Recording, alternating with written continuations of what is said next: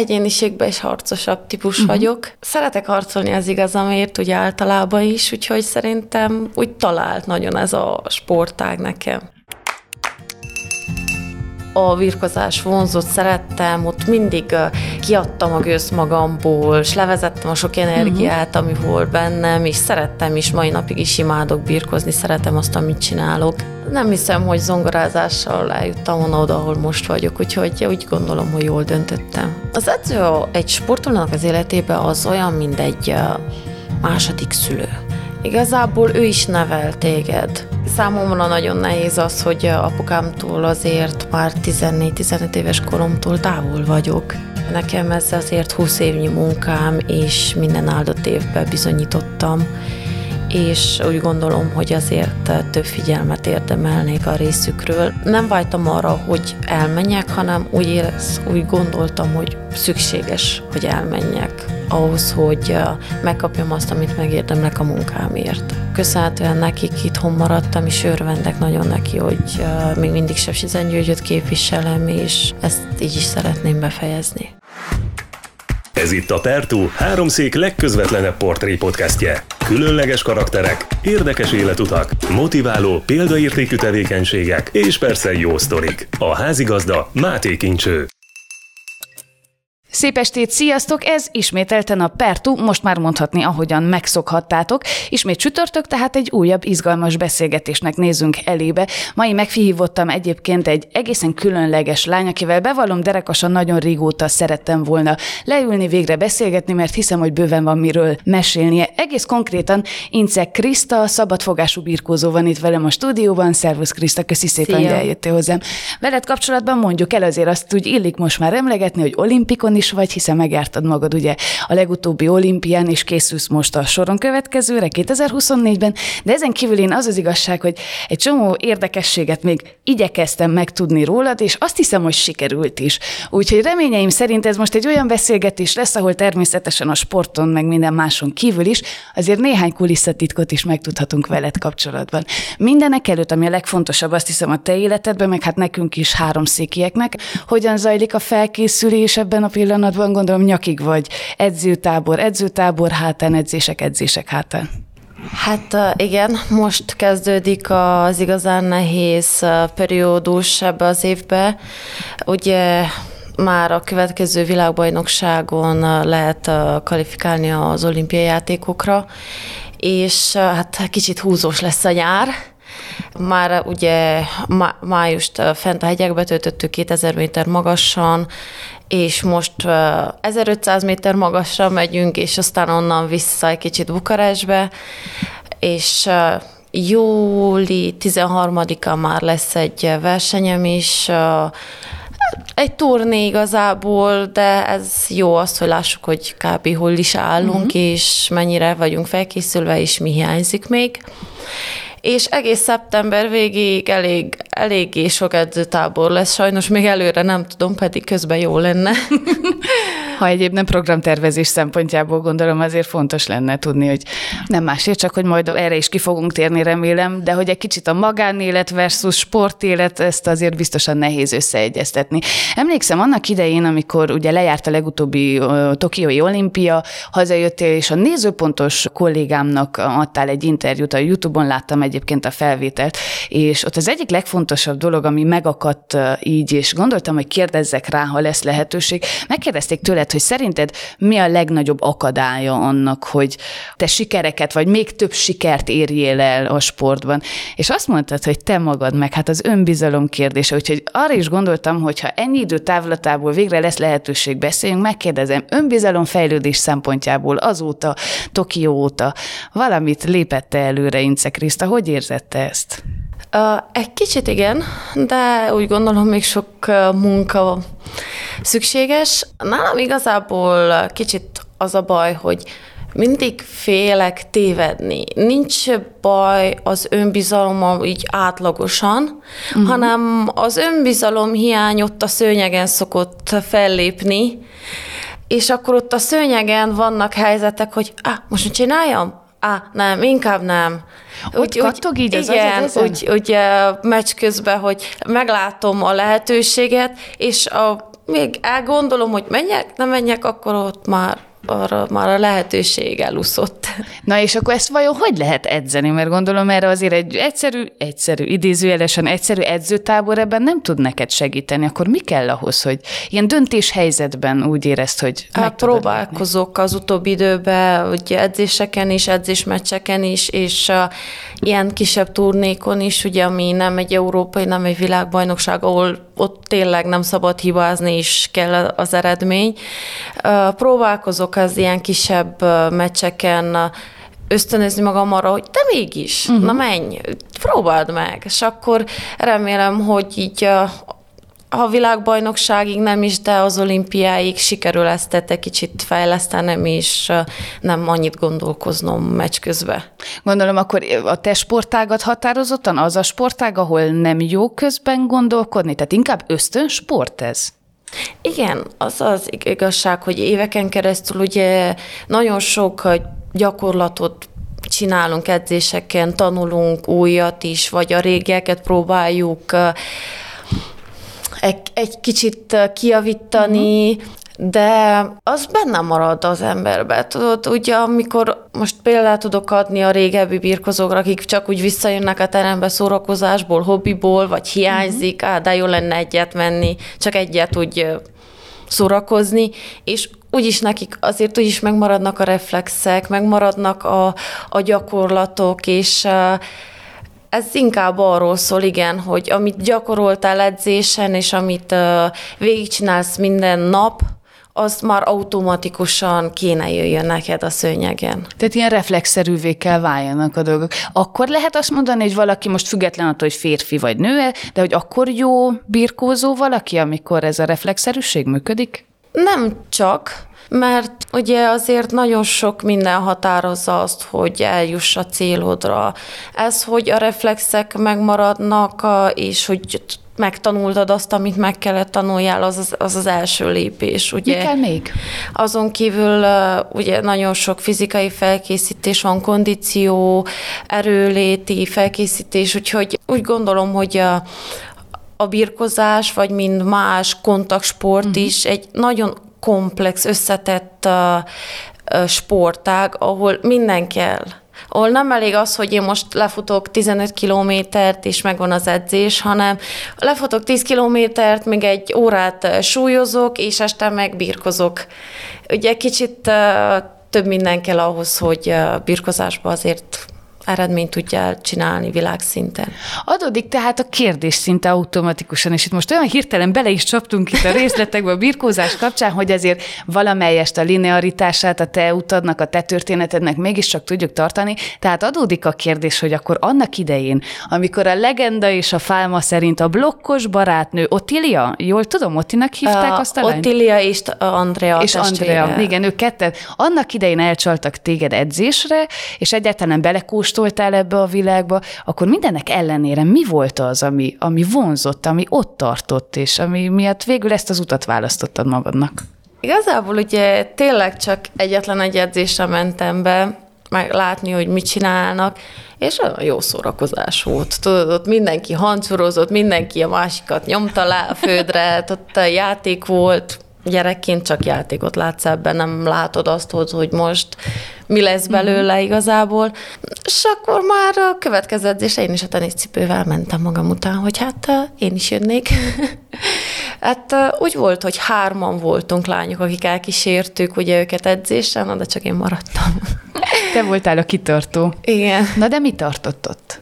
Vagy mi az, ami visszacsolt az edzőteremben? Tehát végül is... alapból egy kicsit a egyéniségben is harcosabb típus uh-huh. vagyok, és szeretek harcolni az igazamért, ugye általában is, úgyhogy szerintem úgy talált nagyon ez a sportág nekem. Szokás mondani, illetve ha ennél komolyabbat nem fogok parafrazálni, de jövök a Harry Potteres példámmal mindig úgy vagyok, hogy nem a varázsló választja a pálcát, hanem a pálca választja a varázslót. Kicsit így van ez a sporttal is a te életedben, hogy inkább ő talált meg téged? Szerintem igen. Igen, mert tényleg az egyetlen sportág volt, amit kipróbáltam, ugye, és úgy rendszeresen, és maradtam is. Mm. Nem vágytam más sportágra, se atlétika, se más, amit esetleg még ugye az iskolába kipróbáltam, ugye, mert az iskolába tornaórákon kosaraztunk is, kézilabdáztunk is, talajtornáztunk is, ugye több sportággal megismertettek, de egyik se vonzott úgy, mint a birkozás. Mondjuk el azért veled kapcsolatban, apropó iskola, most már erről is ódákat lehetne zengeni, hogy, hogy te zongorázni tanultál, négy és fél évig tanultál, ha minden igaz, előtte zongorázni, és akkor egyszer csak eljött a pillanat, amikor dönteni kellett, hogy zongora-e vagy birkózás. Elmeséled nekünk ezt a történetet, hogy alakult? Persze. Hát a, a zongorázás igazából azért lett, mert én nagyon szeretem a zenét, mai napig is. Uh-huh. Én imádok, én zenéni, zenével kelek, zenével fekszek, én tényleg úgy, úgy, úgy érzem, hogy kell a zene kicsit az életembe, és uh, kicsikoromban nagyon szerettem táncolni a zenére. Uh-huh. És mi a szüleimmel igazából táncra szerettünk volna, de akkor nem volt a művészeti uh-huh. liceumban, és akkor ugye kellett választani a rajzolás és a zene között, és akkor maradt a zene. És, mm, Ötödiknek a második fél évben volt az, amikor apukám azt mondta, hogy jó lenne most már dönteni, hogy mit szeretnél. Kezdtek romlani a jegyeim, túl sok volt az, hogy reggel hétkor kimentem az ajtón, és hazaértem este hétkor vagy nyolckor. Hát mondjuk művészet is programmal, plusz akkor még az edzésekkel, az nem is csoda, hogy az egész nap Igen, rám. hát lejártak az órák, és utána maradtam még gyakorolni egy-két órát. Olyan volt, hogy a házi feladatot már az edzőterembe írtam meg, míg a többiek edzettek, míg jött volna az uh-huh. én csoportom. Még végig edzettem, és akkor utána mentem haza, és akkor egy kicsit a tanulás is ugye hátrányba került, a zongora az úgy szintén, és akkor már apukám azt mondta, hogy ez így, így nem lesz jó, túl sok úgyhogy döntsek, hogy mit szeretnék, és akkor lett a birkozás, hát a szórakoztató volt. Ezt akartam kérdezni, hogy egyrészt miért, másrészt mennyire volt nehéz ez a döntés? Akkor nem volt nehéz, mert a virkozás vonzott, szerettem, ott mindig kiadtam a gőzt magamból, és levezettem a sok energiát, uh-huh. ami volt bennem, és szerettem is, mai napig is imádok birkozni, szeretem azt, amit csinálok. Nem volt nehéz, de viszont volt olyan pillanat, amikor iskolatársakat láttam szerepelni valahol, vagy hallottam róluk, és ugye elgondolkoztam, ah, de jó, nekik én is ott lehetnék. Uh-huh. Na de nem hiszem, hogy zongorázással eljuttam volna oda, ahol most vagyok, úgyhogy úgy gondolom, hogy jól döntöttem. Valószínű egyébként, ha a művészetről és ilyen formán zenélésről, ha sportról van szó, kell az a belső szenvedély, vagy az a belső indítatás, amitől az ember eljuthat egy bizonyos szintre.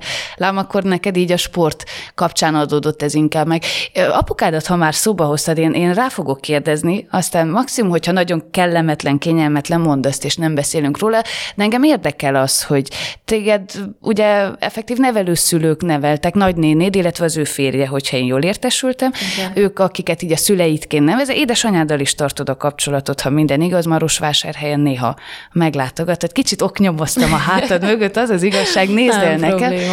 De érdekel, mert azért hál' Istennek azt kell mondjuk, hogy itt nálunk Erdélyben azért viszonylag kevés példa, vagy kevesebb példa adódik arra, hogy, hogy családokban akár szétszakadás történik, akár elhagyja a szülő a gyereket, vagy akár van egyfajta nagy távolság, ugye, és ezt valamilyen úton, módon át kell hidalni.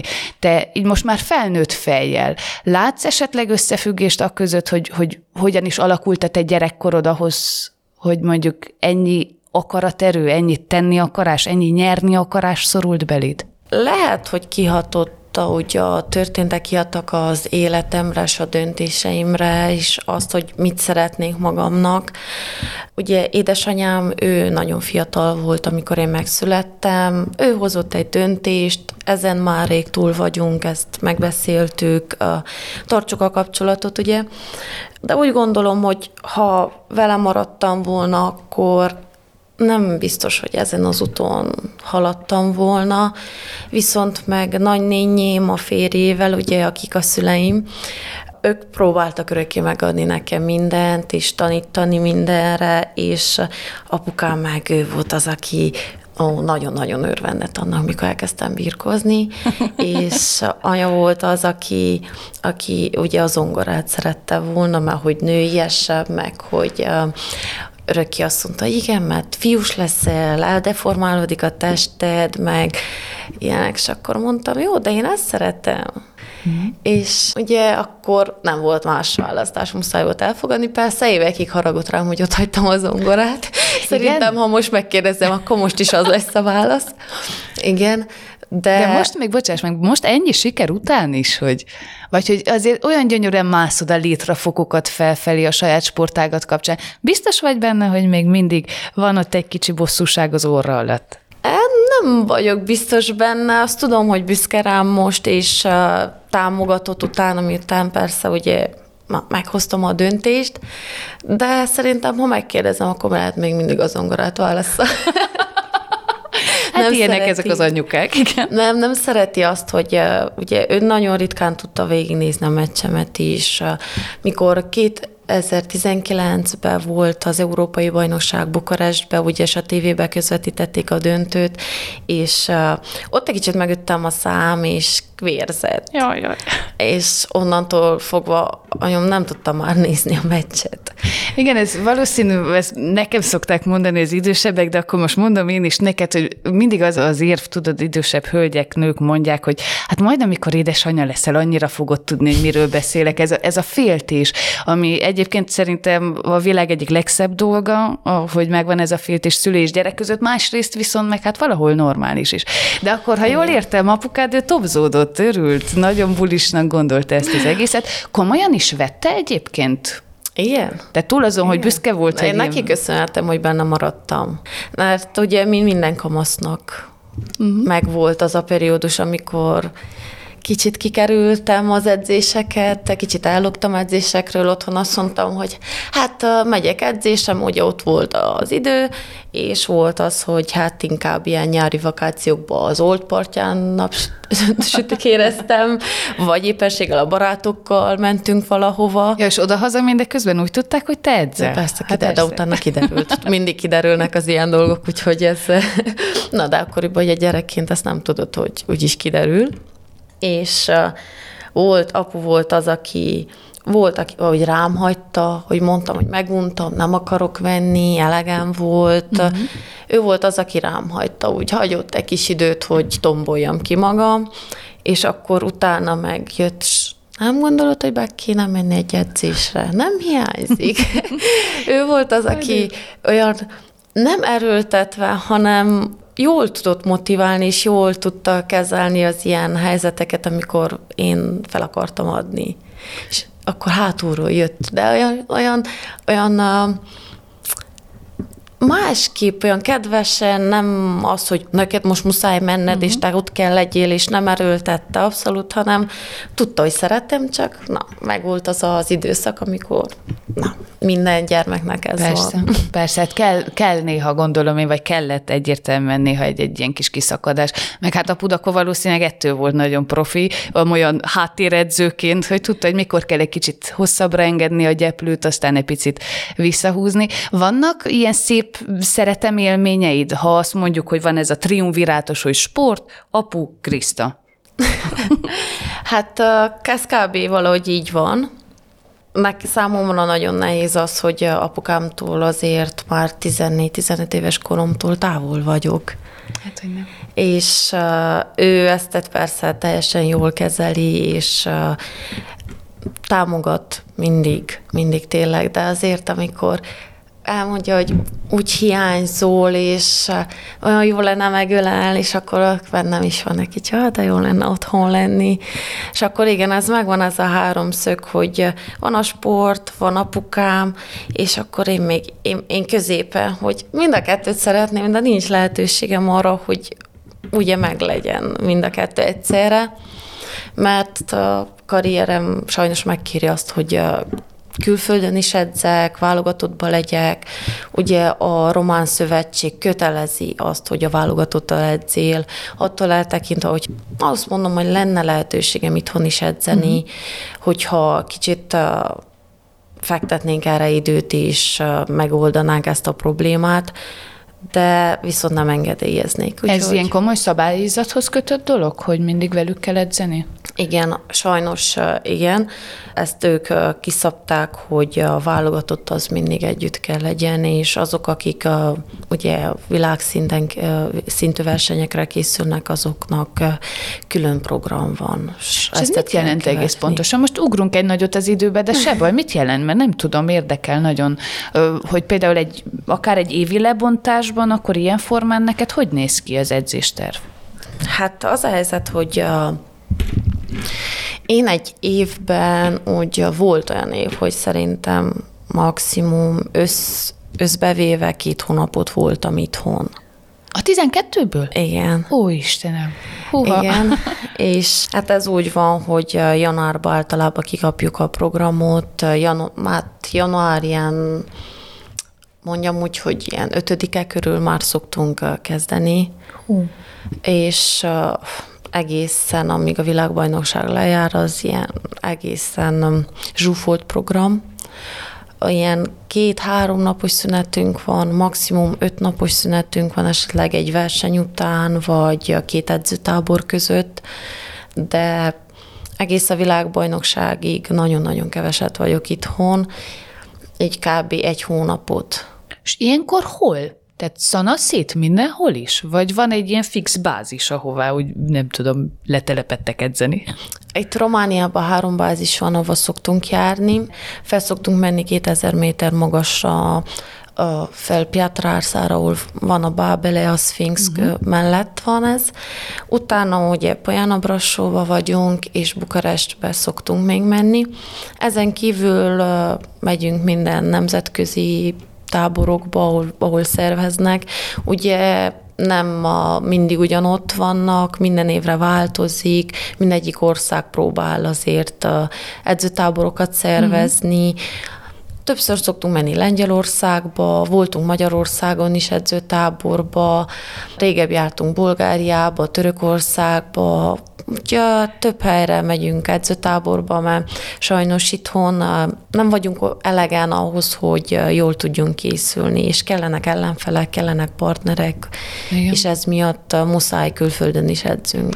Igen, ezt azt hiszem pont a nézőpontos beszélgetésben mondtad el, hogy, hogy ezért főleg annak idején, amikor kezdted, nagyon kevés lány volt, gondolom most se vagytok olyan hűde sokan.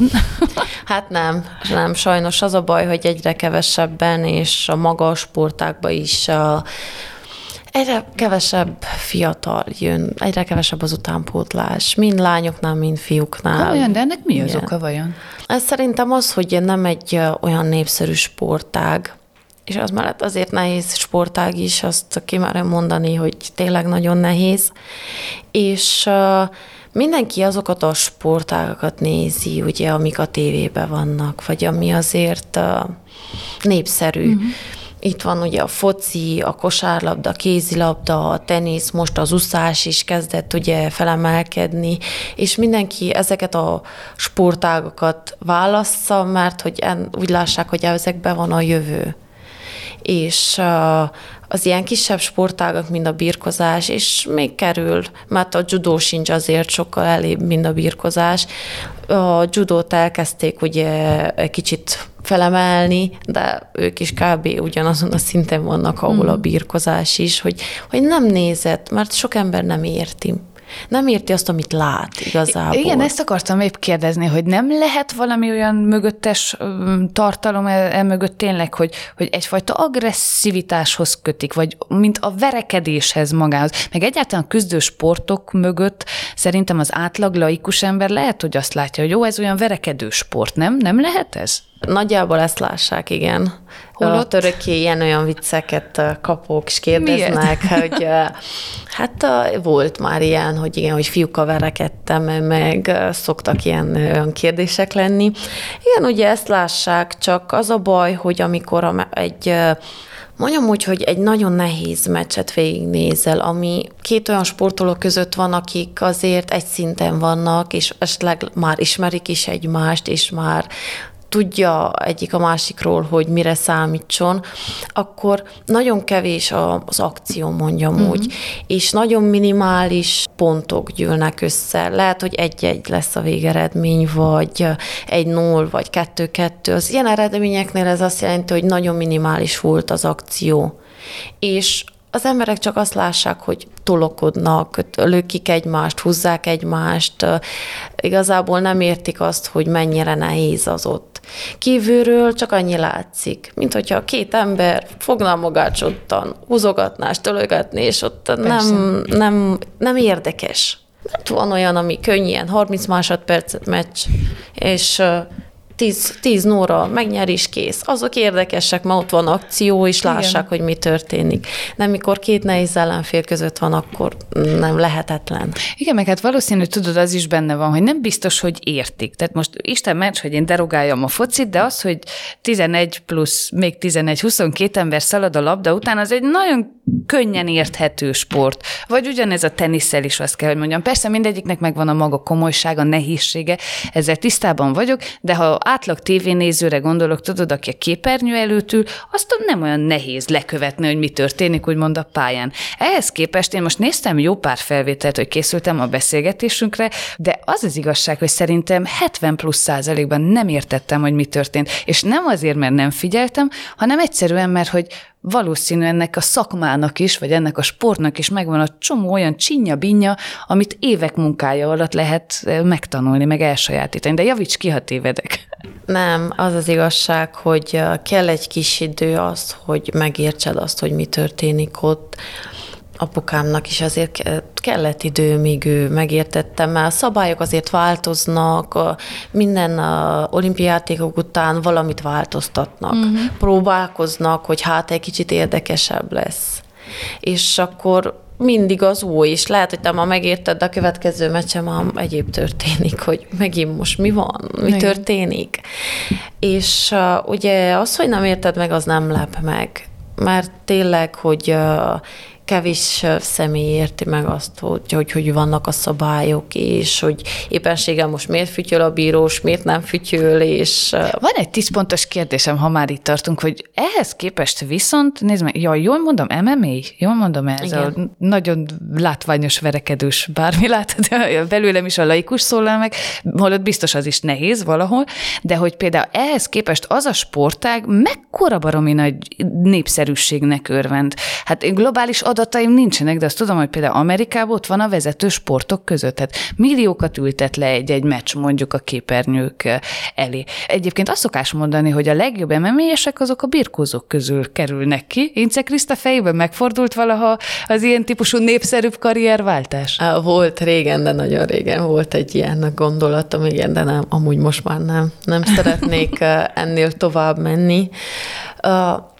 Az MMA az, az a helyzet, hogy azért is mondjam úgy, hogy népszerűbb, mert ott azért látod igazából, hogy verekednek. Nem lökik, nem csak eldobják egymást, ja, nem csak maga lent. a gesztusok, az ütések? Azok, Igen, azok én így, így gondolom uh-huh. az én szemszögemből is az, hogy látványosabb, és uh, úgy gondolom, hogy több pénz is van belefektetve, mint a birkozásba. És amikor ugye már fektetsz bele, akkor kicsit... Hát persze, ez valahol a kettő együtt jár, gondolom én. Igen. Minél több pénzt pumpálnak bele, annál látványosabb, annál több emberhez jut el, láss tévén keresztül. Minél több ember látja, annál több pénzt érdemes bele pumpálni. Ezt azért Igen. sportoknál nagyon látjuk. Vajon a birkózáshoz, hogy egy kicsit visszakanyarodjunk, mi kellene ahhoz, hogy ez az oda-vissza játék olyan jól működjön? hogyha egy kicsit jobban többet fektetnének a magas sportákba, és igenis reklámoznák, közvetítenék több helyen a világrészen, és maga, mint itt nálunk az országban, én azt gondolom, hogy nálunk a szövetségnél a vezetősége kicsit kicsit többet kéne ezért dolgozzon, és többet kéne tegyen ahhoz, hogy szponzorok is legyenek, hogy lehessen miből befektetni, és egy kicsit jobban oda tegyék magukat Igen, ez a válogatott. Igen. Igen. Viszont az jut eszembe, hogy ha már a válogatott most már sokat szóra szóba kerül, akkor a te életutad és egyáltalán karriered kapcsán van még az én olvasatomban legalábbis egy fontos mérföldkő, amiről ilyen szempontból szerintem beszélni kell, és mit tudsz a dobozomról? Ezt most már így kérdezem, mert néhány adáson túl vagyunk, lehet, hogy már nem meglepetés. Mm, nem. Nem tudsz nem. sokat. Szuper. Az én dobozomról azt kell tudni, te Kriszta, hogy rendszerint ilyen tárgyakat szoktam elrejteni bennem, amely tárgyak remélhetőleg eszedbe juttatnak valamit. Nem szoktak ilyen nagyon bonyolult dolgok lenni, de ha már itt tartunk a beszélgetésben, akkor én hoztam egy apróságot, ami talán jelképesen, de azt mutatja, amiről beszélni szeretnék veled. Igen. Ezt igen. oda is adom neked, valószínű, hogy Nekem ismerős. Még nincs is. Na, megtarthatod. Ezt akkor most hivatalosan neked átadhatjuk, szerintem egy utólagos engedelemmel. Azoknak mondjuk el, akik esetleg, mert egész a napró pici tárgyról van szó, nem látják, hogy egy ilyen sepsiszikkes kitűző van ebben a hát pillanatban, hát, ez került. Akkor megmutassuk. Igen, ez volt a reklámhelye. ez került elő a dobozból, és tényleg hiszem egyébként, hogy, hogy mérföldkő a te életedben. Ugye azt is többször lenyilatkoztad már, hogy, hogy volt szó arról, hogy egyrészt ott hagynád az egészet, volt szó arról, hogy készültél ki Magyarországra, hogy az ottani válogatottnak tagja lenni, de én azt hiszem, így megismerve a te életutadat, hogy talán a Sepsi Szikhez való, a klubhoz való csatlakozás volt egy olyan biztos pont, de javíts ki, ha tévedek, ahol kicsit tényleg úgy lehet fogalmazni, hogy az itthoniak is úgymond melléd álltak. Elkezdtél tartozni valahová túl a válogatotton, ami, ami talán úgy tűnik, hogy nem nagyon szeretél. Vagy szeretsz. Na, igazad van, igen. Hát a, köszönhetően a, a sepsisziknek uh, volt az, hogy itthon maradtam. Volt egy időszak a 2019-ben, amikor a Cseszemé, a Sepsiszentgyőgy Cseszeménél problémák lettek, és akkor ugye én már kezdtem azért több eredményt hozni. Ugye 2019-ben volt az, amikor nyertem az első az első, azt hiszem az első érmemet Európai Bajnokságon, az ezüst érmet felnőttbe. A, abban az évben volt az, hogy bronzérmes lettem az európai játékokon, és ezüstérmes lettem úgy szintén az, az U23-as európai bajnokságon is. Abban az évben volt az, hogy legjobb, legjobb éven volt és a Cseszemi nem tudta volna megadni azt, amit megérdemlek, uh-huh. mondjam úgy. És uh, így uh, meglepetésemre a, a polgármester szeretett volna találkozni velünk, velem és az edzőmmel, és ő volt az, aki ezt a lehetőséget ajánlotta, és persze, hogy fogtam az alkalmon is. Tehát konkrétan a sepsiszékhez való csatlakozás lehetőséget? Igen. Uh-huh. Igen, ő volt az, aki azt mondta, hogy nem szeretné, hogyha elmennék itthonról, és hogy ők ezt ebbe tudnának segíteni ezzel, hogyha átigazolok a sepsiszékhez. Uh-huh.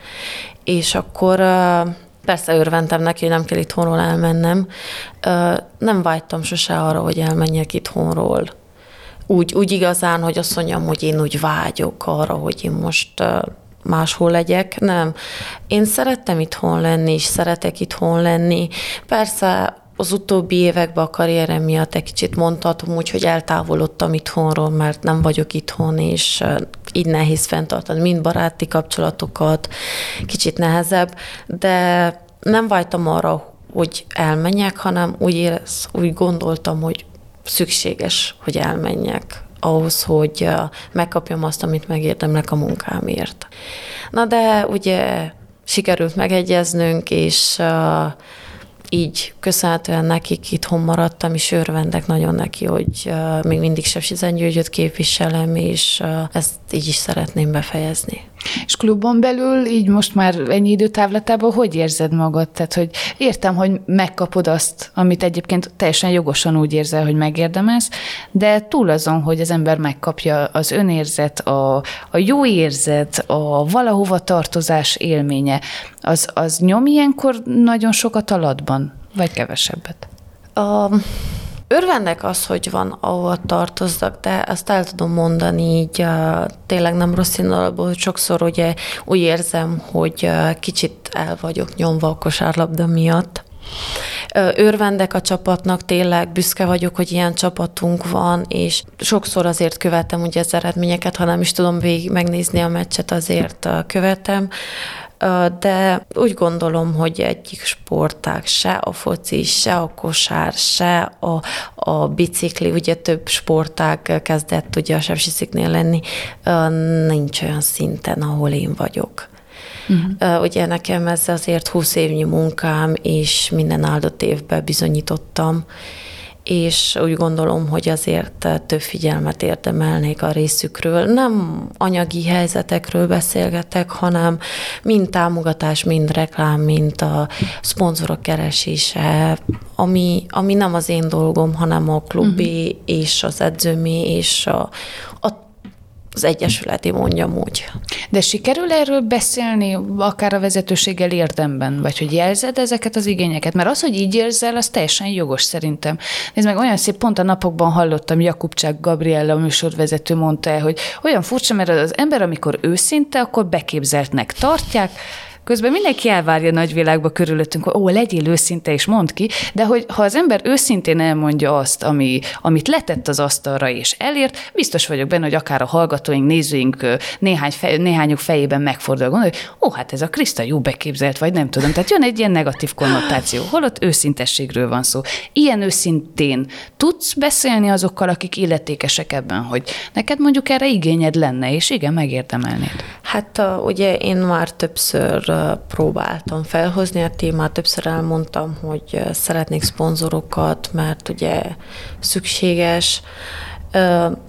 Utoljára is a a polgármesterrel beszéltünk erről is, mert többször szoktunk találkozni uh-huh. eredmények után, és akkor mondtam neki, és ő mondta, hogy megpróbál segíteni ebben az ügyben, hogy hát ha kapunk szponzorokat.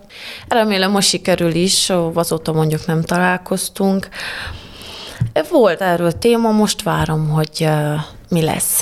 Mit jelentene neked? Ha mondjuk, hadd fogalmazok, akkor én, mert én vagyok a kérdező, meg az újságíró, nekem szabad. Szóval, hogy hadd fogalmazok egy kicsit így puhítva, hogyha kicsivel több törődést kapnál, mit jelentene neked? Emberileg, sportolóként, nőként? Őszintén elmondom azt, hogy az, hogy egy támogatva legyek, vagy vagyok, és az számomra az, az csak egy olyan érzés, hogy na, e hátulról löknek. Akkor, mikor én megállok, akkor ott vannak, nem visszalépek, hanem ott vannak, ott megállítanak, és még egyet löknek rajta. Uh-huh. Hogy gyere na, még egy kicsi, és meg lesz. Igen, azt hiszem Bukarest kapcsán mondtad volt, hogy milyen sokat számított az, hogy egyrészt itthon voltál, illetve hogy ott a versenyen érezted ezt, hogy, hogy szó szerint, mint a szárnyakat kaptál volna, mert, mert ott volt a támogató tömeg. Lehet akkor igen, ez, ez lelkiekben ennyi volna a dolog. Azért kérdezem, és bocsánat, hogy ezt is akár így most idejekorán bedobom a mély vízbe, de előveszem az egyik legnagyobb tárgyat, amit hoztam ez olyannyira nagy tárgy, hogy ennek még komoly súlya is van. Oda se adom, hogy ne. Bár lehet te könnyebben elbírod, mint én. Ez egy tégla. És egész konkrétan azért választottam a téglát, mint tárgyat, mert egyrészt a Gyere Haza program apropóján, illetve ha itt most már polgármester úr, meg egyáltalán sepsiszikes történetek szóba kerültek, akkor ha jól tudom, te megpályáztál, kaptál telket ide-haza, készültök a, a barátoddal, élettársaddal, Zsoltal építkezni is, úgyhogy ez vajmest a, a majdani felépülő házat szimbolizálná, de egy kalap alatt a, a stabilitást is, meg hát az itthon maradás kérdését. És Zsolt bevallott hallotta, hogy ha minden igaz, te fel akarsz hagyni majd a sporttal az olimpia után. És hogy az életedet, meg egyáltalán a jövődet azt most már úgy képzelnéd, de hogy ház, építés, gyerekek, és, és nem edzősködnél tovább. Az a kép alakult ki bennem, mindez apropóján, hogy kicsit mintha ki akarnál szállni az egészből, és hogy vajon jó ez a benyomás, vagy helyes ez a benyomás, ami igen, kialakult. szeretnék kiszállni teljesen, az az igazság. Itt Romániában nem csinálnám az edzőskedést. Azt, hogy esetleg külföldön csinálnám lehet, de viszont az uh, akkor nem tudnék itthon maradni, és nem tudnék uh, végre nyugodtabb életet élni, és uh, úgyhogy nem, az edzősködés nincs a, a listán. De ilyen B-tervnek azért ott van. Uh-huh. Nem mondtam százszázalékosan le róla, de reménykedek, hogy inkább másfele sikerül majd utat nyitanom magamnak. Beszéljünk akkor a más feléről is. Ebben a pillanatban a mesterid megvan, ha jól tudom, készülsz doktorálni, ugye? Uh, igen, hát uh, ugye megvan a mesteri a sportból, és uh, úgy szintén csak a polgármester volt az, aki azt mondta, hogy uh, jó lenne, hogyha a doktor, doktorátot is megcsinálnám, mert hogy uh, ugye tervben van az, hogy lesz sportegyetem itt Sepsiszentgyörgyön, és akkor uh, majd lenne munkahelyem és igen, az olimpia után úgy gondolom, hogy akkor majd meg neki fogok a doktorálásnak, és akkor inkább tanárnőként, mint edzőként uh-huh. szeretném folytatni. És akkor ez konkrétan idehoz. Ez azt jelenti, hogy hosszú távon a következő 50-100 évet itt szeretnéd eltölteni Szentgyörgyön? Mindenféleképpen Szentgyörgyön szeretném tölteni. Az, hogy uh, ugye azért uh, én az életemet eddig úgy éltem, hogy utazgattam, az azért nem fog kimaradni. Uh-huh, azért, uh, azért szeretnék elmenni még egy-két helyre, ahol már voltam, de viszont nem volt lehetőségem a látogatni, vagy pihenni. Kielvezni egyáltalán, igen. igen. Gondolom ez is ilyen edzőtáboros helyzet, vagy akár verseny. De Inkább azok a ilyen... versenyesek azok azok, amelyek ugye olyankor nem igazán engeded meg magad, hogy kifáradj, és hosszú kirándulásokra menjél, és meg verseny után már nincs idő. Igen, ez ilyen nagyon feszített tempójúak az ilyen típusú utazások, tehát amikor konkrétan versenyre utaztok ki valahová. Mire jut idő, mire nem, az érdekel? Körülbelül egy hét, hm, általában mondjam inkább öt nap, öt nap szokott lenni. Hát és attól, ugye attól is függ, hogy hol van a versenyünk, mm. mert azért nem mindegy, hogy ugye két órát utazunk, vagy tizenkettőt, és akkor, hogyha egy hosszú út után vagy érkezel, akkor ugye az a lényeg, hogy pihenjél, edzél, a súlyod meglegyen, ugye inkább arra koncentrálsz, ami, ami fontos a versenynek. Uh-huh és akkor ilyenkor a, a szórakozás háttérben marad mindenféleképpen. Bár itt azért egy apró zárójelbe tegyük le az asztalra, mert Máté Árpáddal is beszéltem titokban a hátad mögöttére, azért mesélt nekem olyan helyzetekről, amikor hát ugye eltüntetek a szállodán ti lányok, akkor, amikor másnap edzeni kellett volna nagyon keményen, akkor hajnalban talán az aulában lent az előtérben várt titeket, hogy a, a csajok visszatérjenek az éjszakai edzésre. Hát igen, volt ilyen, mindig volt ilyen, mert azért tudod, hogy van, oké, hogy sportolsz, és azért a szórakozás mindenkinek kell, és na, amikor kisebbek voltunk, meg minden, akkor amit tiltottak, azóta legérdekesebb, mm-hmm. nem? Hát persze. Mennyire bosszulta meg magát egy-egy ilyen úgymond kihágás, vagy nagyon? Júj, júj. Az arcod sok mindent elárul ezért. Jó, nem volt könnyű. Hát Ugye általában ilyenkor akkor a reggeli futás, vagy akkor helybe, ott az edzéstől nem szabadultunk meg, uh-huh. és mhm. akkor aznap, és utána még két-három napig olyan edzéseink voltak, hogy azt, azt, azt nem volt könnyű végigcsinálni, és kidőlve sírtunk, és minden volt. Nem, nagyon szigorú volt Árpi mester velünk, akkor ugye, hát jó, mondjuk én kicsi voltam, amikor ő válogatott edző volt, de viszont azért féltünk tőle. Kellett, így utólag szintén akkor visszacsatolva, hogy újra felnőtt fejjel kellett ez a szigorúság, és egyáltalán az, hogy, hogy ennyire szorosan voltatok fogva, például a te karriered szempontjából? Kell, az kell. Az edző azért az kell, aki... Az, az edző egy sportolónak az életében az olyan, mint egy második szülő. Igazából ő is nevel téged és tőle is sok mindent meg tudsz tanulni az évek során, az életed során, ugye a karriered során, és az edző is kell tudjon téged azért visszafogni, pont úgy, mint egy szülő és ha nem szigorú és barátok vagyunk, és leülünk, és megiszunk valamit, az azért ugye nem a legjobb. Uh-huh. Viszont Árpi mester, ő akármennyire is most felnőtt koromban is, mi még nem, tud, nem ültünk le egy pohárborra. Komolyan? Hát, Pedig az alapján, ahogy ő mesélt rólad, illetve amiket olvastam nyilatkozataidban, ahogyan te beszélsz róla, ugye azt is mondott több helyen, hogy olyan, mintha ilyen pótapád lenne, és egyébként ő is a lányaként kezelt téged, hogy, hogy én azt gondoltam volna, hogy azért ez a nagyon közvetlenség is megvan akár egy kocintás erejéig, vagy Az, hogy így kocintottunk volt, de az, hogy, hogy igyak is, hogy igyak is, az, az nem igazán. Ő nem szerette, ő ezt megtartotta mindig, hogy ő edző. Ő nem ült a sportolók között, ő nem volt az, aki, aki a sportolókkal plegykált, vagy leült volna inni. Uh-huh. Nem, ő megtartotta azt a státuszát, hogy ő az edző. És uh, én úgy gondolom, hogy nagyon jó munkát végzett az velünk, az egészünkkel, akik egyszer a kezin voltunk, főképp velem. Ezt így most így elviccelem. és uh, a szigorúság az elengedhetetlen a, a, egy edzőnél.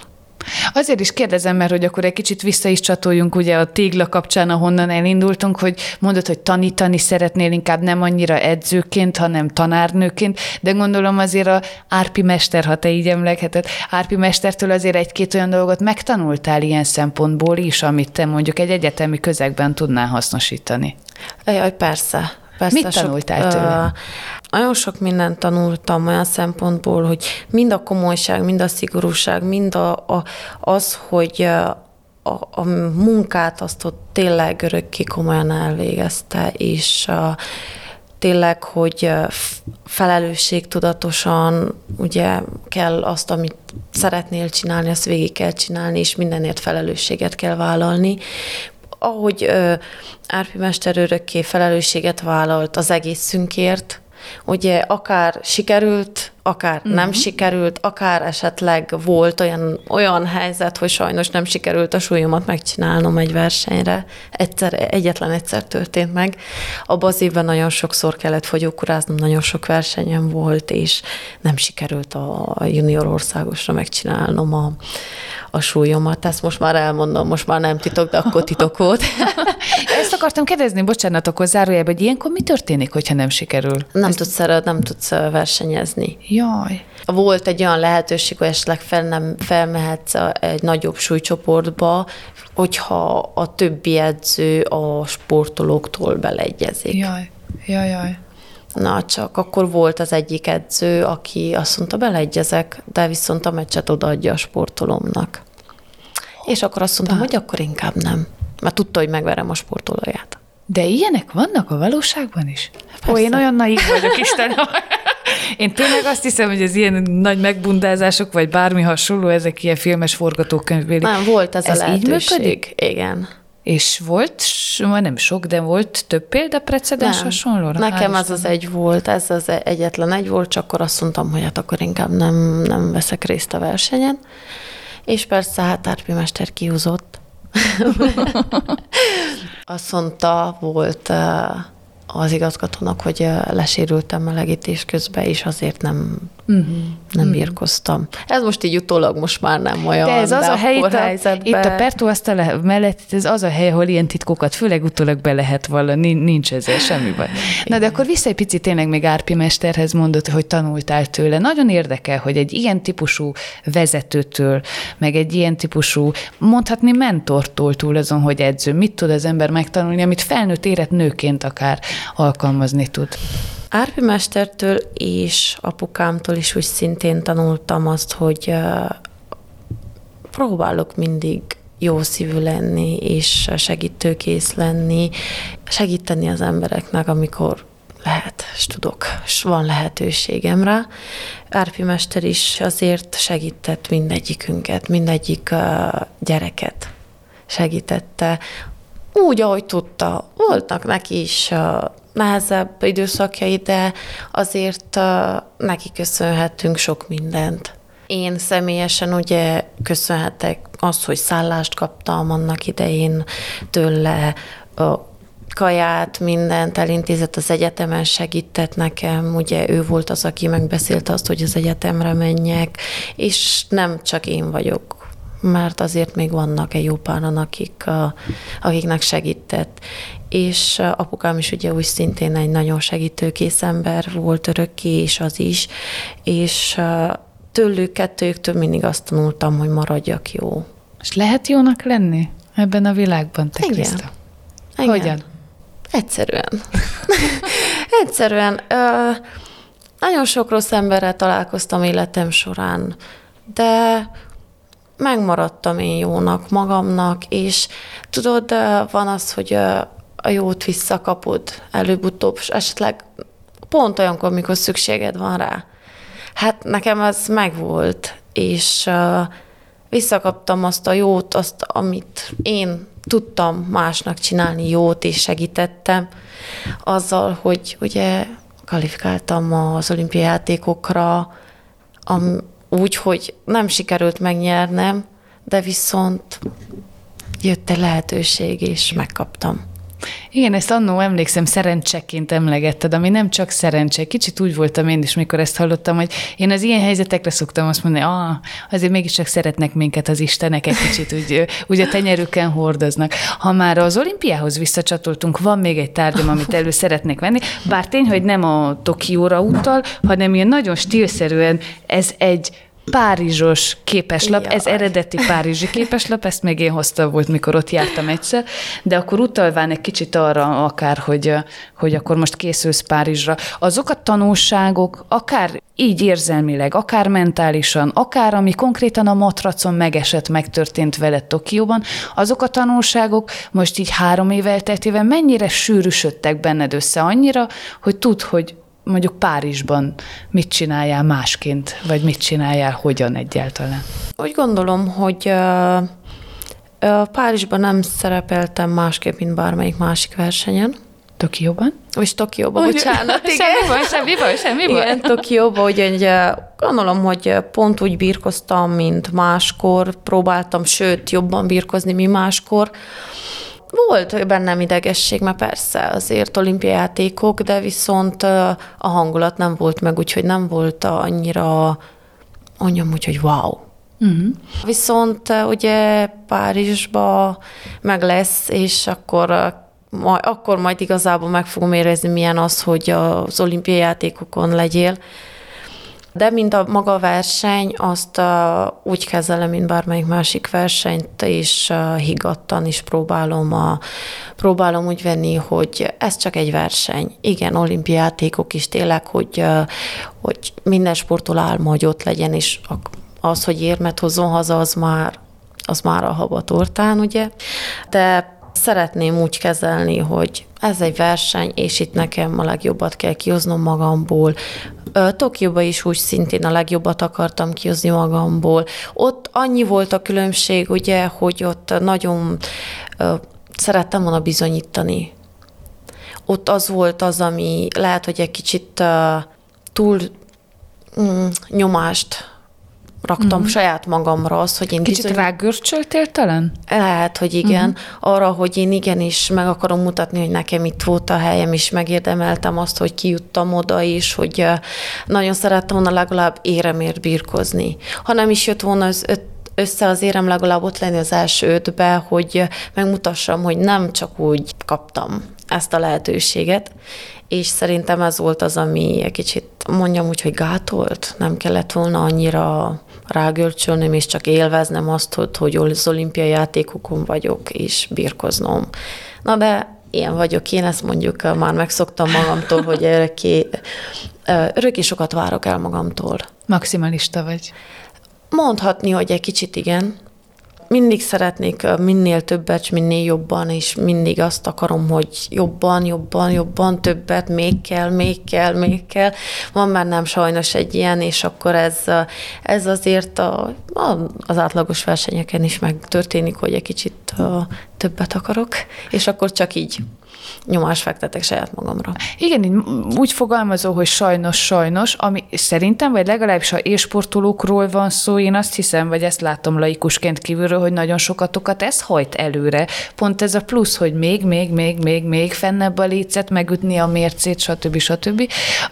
Vajon mennyire kell felnőjön egy lány, egy hölgy ahhoz, hogy megtalálja azt a nagyon vékony határmesdjét, hogy hol van, hogy ebből ne görcs legyen, hanem mondjuk ilyen építő jellegű önmotiváció, vagy nem is tudom, hogy nevezzem. Hát, nem is arról van szó, hogy felnőni. Szerintem ez azért a háttérről is szól, a, az eddigi tapasztalatról, az eddigi történtekről, úgy, úgy amblok szól mindenről ez az, az hogy már hogyha tudom, hogy háttérben azért nyugodt vagyok, hogy ezt a versenyt, ha, ha nem is jön össze, azért nem jönnek hátulról, és nem szidnak le, és nem, nem az lesz, hogy hát jó, de hát ezt nem így kellett volna, hanem oda jönnek, nem baj, kiavítsuk, gyere, megbeszéljük, végignézzük, és uh-huh. megcsináljuk ezt. De nem, sajnos nagyon sok olyan emberrel vagyok körülvéve, akiknél mondjam úgy, hogy nincs meg az a pedagógiai tanítás hogy ez a, hogy normálisan kezelni, nem kiabálnak, veszekednek, rosszak, és ez, ezt nem szeretem. És senki se jön az, hogy megfogja a kezed, na gyere velem, nézzük, üljünk le, beszéljük meg, nézzük meg, hogy mit csináltál, és edzésen javítsuk ki. Uh-huh. Ugye ez uh, sajnos uh, nincs meg a válogatottban. És uh, itthon ugye Árpi Mester uh, ő, ő a gyerekkori edzőm, de viszont mi már nem edzünk együtt, mm. úgyhogy eh, mikor hazajövök, ugye örvendek, hogy két-három napot tudok pihenni, és ez így megy évek, évek óta, úgyhogy eh, vele nem igazán edzek. Persze elbeszélgessük a, mi a dolgokat telefonon, de ugye, hogyha ott helyben, amikor a, például egy elveszített meccs után helyben oda jönnek hozzá, és ott lekiabálnak, és ez, akkor ugye, akkor az nem a legjobb, és akkor lehet, hogy tudod, hogy most hú, ez egy nehéz meccs lesz, és ha kikapom, akkor most jönnek, mm. az, az, az, az, az sajnos ott van ott van a hátul, hogy jó, nem hogy szabad hibáznom. ezt a részét, akkor most Párizsra visszatérve, hogy ha majd nem tudom, bárki akar menni ordibálni bármiért, az téged ne üssön meg annyira. Próbáltam lassacskán kezelni, próbáltam azt, hogy ne vegyem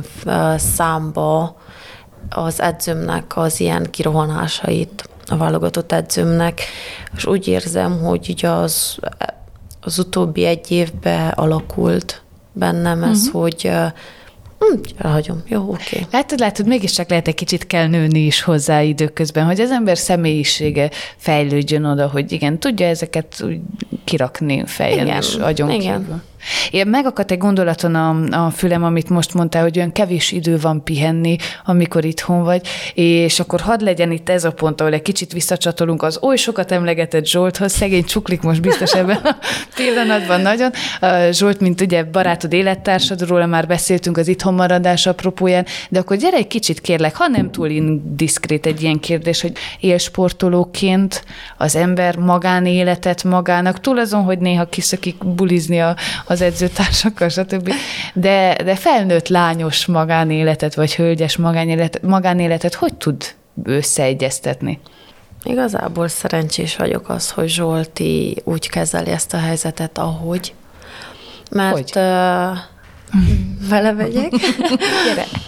Nem könnyű azt ugye elfogadni, azt, hogy a párod ugye örökké távol van, és főleg neki, mint férfi az, hogy munkából hazajön, és nem várja senki otthon haza, nem most főz rá senki, ugye pedig mégis van egy párja, de nincs ott.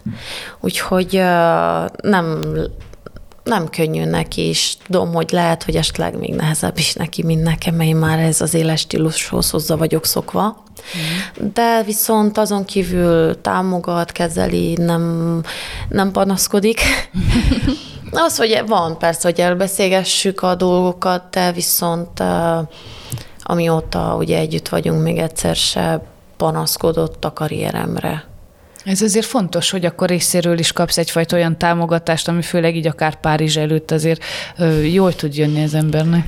Igen, jó, hogy van nekem, és ugye persze az is, hogy vár valaki haza, az, az, az még jobb, mert uh, ugye ennyi éven keresztül üres házba mentem haza, nem volt azért a legkellemesebb, de most ott van, és vár haza, és uh, támogat tényleg mindenbe, és ami az, hogy tényleg elfogadja azt, amit uh, ugye végig kell csinálnom, és tudja azt, hogy ugye elbeszélgettük, hogy szeretném a, a Párizsi olimpia után ezt a karrier részét befejezni. Nem azt mondom, hogy százszázalékosan, de uh, nem szeretnék többet válogatottba elmenni. Uh-huh.